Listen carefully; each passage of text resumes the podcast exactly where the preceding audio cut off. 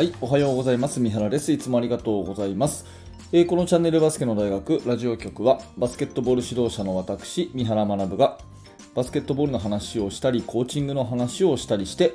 一日一つあなたのお役に立つ情報をお届けしている番組です。本日も聞いていただいてありがとうございます。今日は10月の7日木曜日になりました。皆様元気にお過ごしでしょうか、えー、今日のテーマはですね、年間計画をうまく立てる3つのコツということで、えー、指導者の方がね、練習の計画を1年間のものを立てるのにどうやったらいいかっていうそんなお話なんですが、えー、最初にですね、1通いただいたお便りを紹介させてください。メルマガの方にいただいた方です。えー、中学生の女子を指導しておりますと。えー、で、三原先生は新チームの1年の指導計画をどのようにお考えでしょうか？もし差し支えがなければご指導ください。また、技術面、メンタル面とともに指導計画を教えていただければ幸いですと。ね。えー、まあ、ミニバス未経験のものも多く何から練習に取り組んでいいか分かりません、えー、さらにそのコロナ禍の状況で練習が思うように進みません。アドバイスをお願いしますというね。そんなご質問をいただきました、えー、ご質問ありがとうございます、えこの方にはねメールで返信をさせていただいたんですが、まあ、ここからですねあの年間計画をうまく立てるコツっていうところで、え私自身あのお話をしていきたいと思います。結論はね、えまず最初に3つ言っていきますね。えー、1つ目はですね、1年間を2つに区切るということですね。えー、1年間を2つに区切る。ね、これが1つ目。えー、2つ目はですね、その区切ったものを、えー、準備期と試合期に分ける。準備期と試合期に分けるということですね。えー、そして最後、1ヶ月ごとにテーマを持たせると。1ヶ月ごとにテーマを持たせるということで、この3つ、えー、これがね、あのできると年間計画は、まあ、あのスムーズに立てられるんじゃないかなというふうに思います。では、1つずつお話をしていきましょう。まず最初にね、1年を2つに分けるということなんですけども、これはね、大きな大会がいつあるかによるんですが、まあ、そこでね、えー、大雑把に1年間通してこう何かやっていくっていうよりは、えー取り組みやすいようにね、大きく2つにバンとこう、まず割っちゃうんですね、1年間を。えー、まあ、具体的に言うとですね、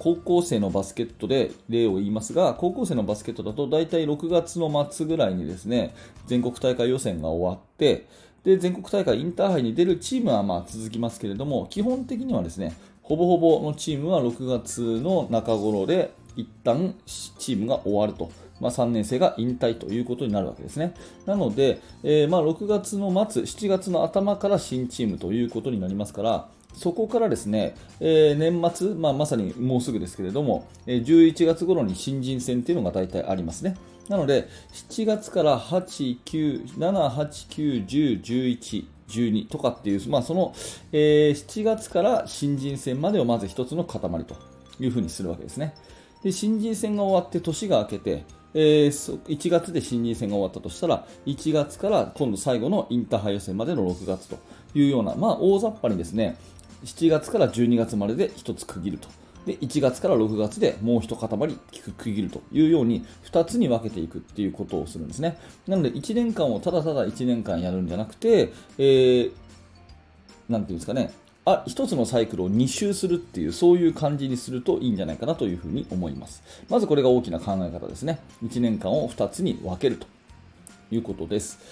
で2つ目はですね準備期と試合期に分けるということで、まあ、これはね練習メインのところとあと大会があるところと、時期で区切りましょうっていう感じですね。簡単に言うとあの、半年ずつ割ったやつを3ヶ月ずつにもう1回割るっていう、そんな感じです。例えば、7、8、9月ですね、え最初の、え1週目のですね7、8、9月のところは、えー、まあ、準備期ということでここはしっかり練習を積むと。または練習試合をたくさん入れて力を試すというような時期にしてで10、11、12月は大会があるので、え大会に合わせた調整練習とかね、えそれからあの自分たちがうまくできているところ、できてないところを改善する、そんな風に試合に向けた練習をしていくと。いうような、まあ、そういうような感じですよね。うん、なので、準備期と試合期に分けるということですね。はい。で、えっと、春、冬、春の時期もですね、まあ、1月から1、2、3月ぐらいを準備期。そして大会が実際に始まる4、5、6月を試合期なんていうふうに大雑把に3ヶ月ごとにこう割っていくと。うん、3ヶ月ごとに7月から準備期、試合期、で2回目の準備期、2回目の試合期みたいなこんな感じですね。えそんな風に割っていくといいんじゃないかなというふうに思います。えそして最後にですね、えこれが3つ目のテーマなんですが、1ヶ月ごとにテーマを持つということですね。大体1ヶ月ごとにざっくりテーマを持つということで。まあ、最初にですね、え7月からチームが始まったら最初の1ヶ月目はですね、えチームの例えばね、えチームルールをしっかり作ろうとかっていうようなそういうま1ヶ月にするわけですね。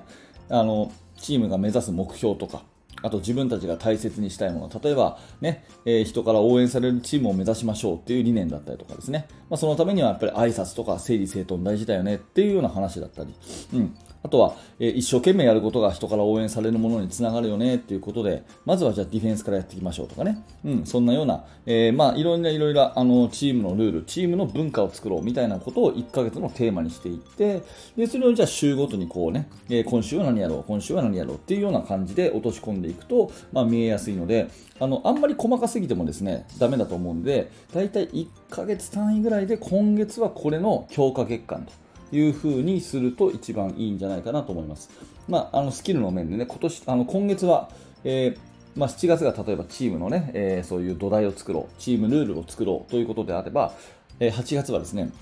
じゃあディフェンスを強化しようとかね、ディフェンスを強化しようかですね、9月はとにかくシュート力をつけよう、シュートを入れられるようにしようとかっていうふうにすると、え、まあ大目標があるとですね、え日頃のこの練習のその今日はどんなことをしようっていうのも比較的こう立てやすくなったりとか、うん、共通意識を持ちやすくなったりとかするのでただただね思いつきで練習をするというのでも良くないしかといってね、えー、私たちの練習はもうとにかくこれなんですということで365日同じ練習をするっていうのもまあどうかなというふうに思うので大目標はだいたい1ヶ月ごとぐらいでこうやっていくっていうのがいいかなというふうに思います。はい、えー、まとめに入っていきますね、えー、年間計画をうまく立てる3つのコツということでまずは1年を、え、大会によって2つに分ける。半年ごとにスパンと分けると。いうことですね、え7月から12月までの1回目。そして1月から6月までの2回目みたいな感じで分けると。でそれを3ヶ月ごとに準備期練習中心の時と試合中心の時の試合期と、ね、3ヶ月ごとに準備期試合期。準備期試合期っていうふうに分けていくと。でその中にさらに1ヶ月ごとにこうテーマを持っていくというふうにしていくと、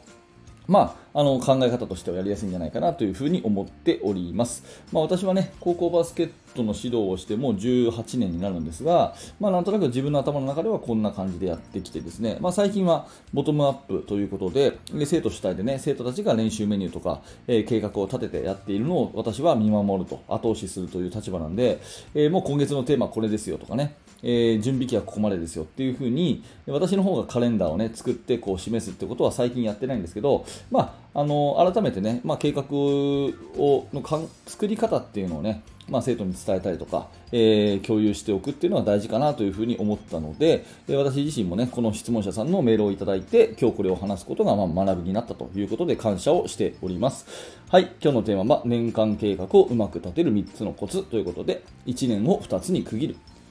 準備期と試合期に分ける。そして1ヶ月ごとにテーマを持たせるということで、ぜひ参考にしていただければ幸いです。はい、ありがとうございました。このチャンネルはバスケットボールの話、特に指導者の目線で、えー、こんな話をさせていただいております。毎朝お届けしてますので、面白かった、興味が持てたという方は、YouTube のチャンネル登録、並びにね、えー、スタンド FM などのポッドキャストのフォローをよろしくお願いいたします。えー、そして現在ですね、無料のメルマガ講座をやっております。指導者の方向けに、チーム作りのノウハウ、また質問を受け付けるコーナー、えなどなど、いろいろあの有益なコンテンツを無料で配信しております。最初の1通目でですね、まあ、今日の話とも関係するかな、えー、練習メニューの作り方というですね、そこでしか見られない限定の動画も公開しております。えー、メールアドレスだけであの登録できますし、えー、すぐに、え解約もできますので、えもしよかったら覗いてみてください、え説明欄にリンクが貼ってあります。はい、最後までありがとうございました。三原学でした。それではまた。